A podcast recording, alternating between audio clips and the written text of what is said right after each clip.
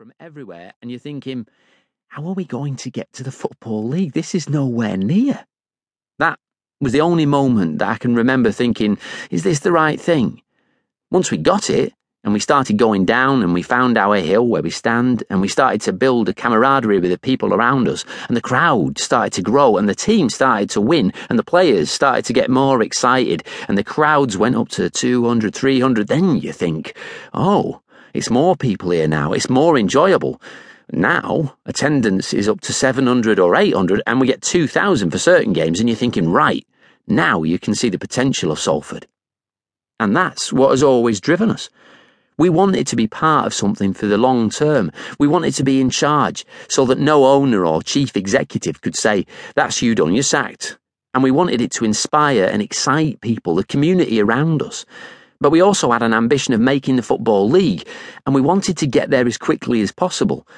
We planned to get there in eight to ten years, which was aggressive, to be honest, but that's what other clubs which have made similar journeys have achieved. There's still plenty of work to be done. We're still a long way from the Football League. Just as importantly, we haven't yet set up our academy, but hope to do so in the next few years. Providing opportunities to young people, especially in the city of Salford, is a big part of why we've done this. When we bought the club, the initial idea came out of setting up an academy. I suppose two years in, there is a regret that we've been so completely embroiled in first team activity. That said, there is substantial work going on behind the scenes. But despite all that, we have had what you might call an eventful and exhilarating couple of years. Most of the time, it's been enjoyable as well. Most of the time. The 1st of March, 2016. Darlington 3, Salford City 2. There is an unhealthy quietness in the dressing room. Heads are down, and eyes are averting gazes. Joint team manager Anthony Johnson stands in the centre. No one speaks.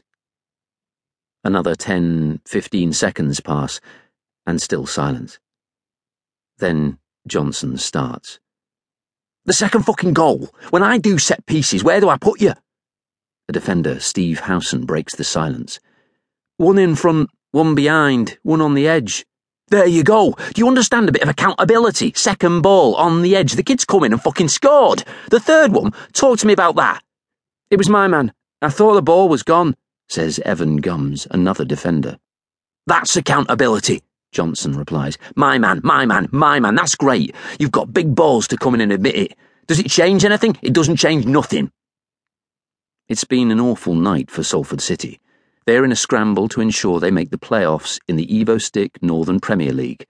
Darlington are not just one of their main rivals, they have somehow become the most despised of opponents in the past two years since the two teams came up from the Evo-Stik First Division North together.